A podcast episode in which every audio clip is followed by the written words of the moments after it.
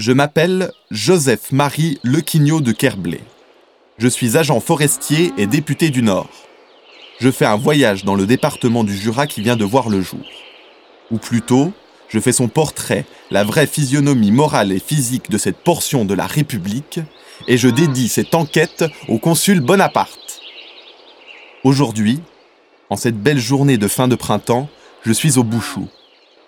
Je suis arrivé par un sentier pédestre on ne peut pas venir ici en voiture à cheval, à moins de faire de longs détours. Le village est sur la montagne, presque à l'aplomb du vallon. Bois, foin, blé, tout va se chercher à force de bras dans le vallon et se remonte à col jusque sur le sommet. J'ai bien vu dans l'entrée de la maison ce grand filet pour remonter le foin que les hommes mettent sur le dos et tirent par les épaules. Ils doivent en rentrer pour le long hiver qui les enferme jusqu'à six mois.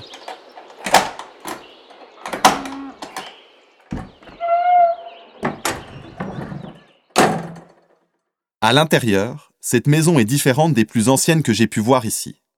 Des fermes carrées avec une pièce centrale qui fait cheminée, et de simples cloisons intérieures en bois. Mais ici comme ailleurs, des fenêtres vitrées et des habitants qui s'éclairent avec des lampes à huile, l'huile de navette, utilisée aussi pour cuisiner.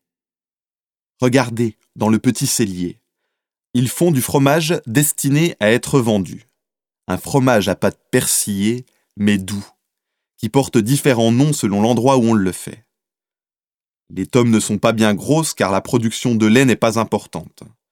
Quant aux paysans, eux se contentent du petit lait qu'ils réensemencent pour en faire une pâte blanchâtre qu'ils nomment serré ou serra. Ils salent et fument du lard, des jambons et aussi des pièces de vache qu'ils conservent dans la cheminée. C'est le breuzy. Un peu de lait, de beurre, du miel, et encore une boisson aigre faite avec des prunelles des haies, des pommes sauvages, du genièvre et de l'eau qu'ils conservent dans des bonbonnes. Ils mangent du pain de farine d'avoine.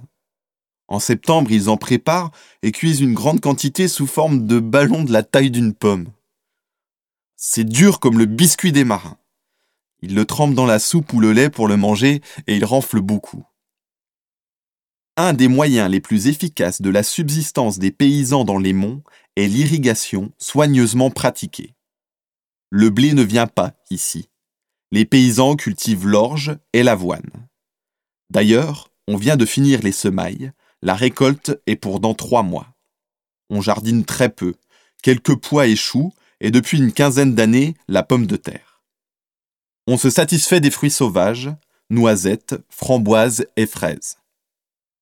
En revanche, j'ai remarqué une abondante chasse aux oiseaux de passage.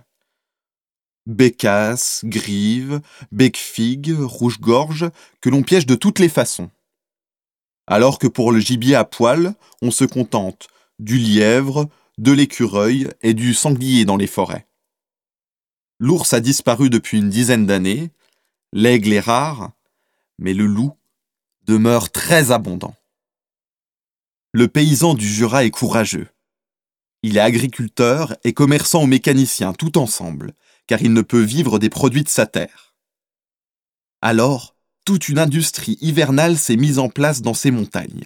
Des fromages, des montres et des horloges, des lunettes. On travaille le fer, le bois, le cuir, la corne et l'os.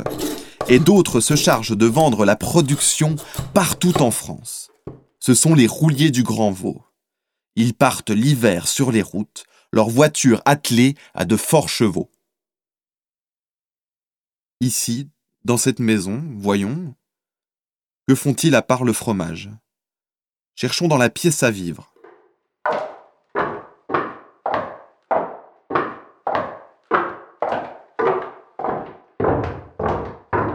Là, devant la fenêtre, s'est établi. C'est un établi de lapidaire? Ces paysans taillent donc des pierres.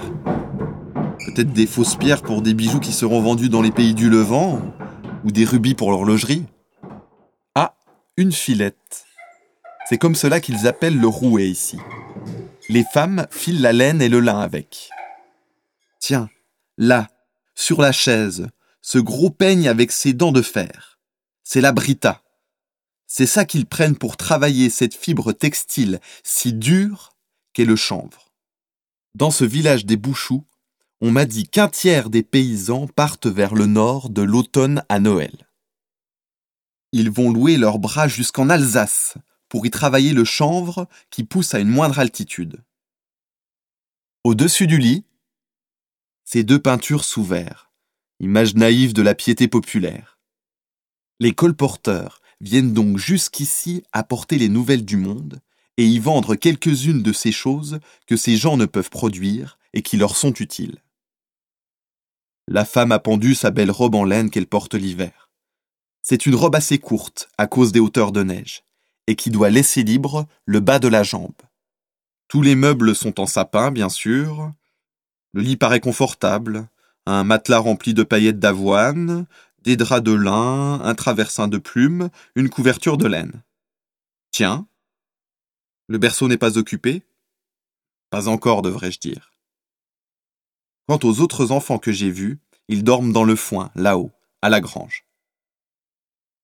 Une vie rude, dans un environnement difficile, et pourtant des hommes robustes, vaillants, sobres et laborieux. Allons, je dois quitter ces lieux et continuer mon périple. Je vais descendre jusqu'à Arinto, où je dois assister à la récolte du maïs et visiter un élevage et commerce de mulets.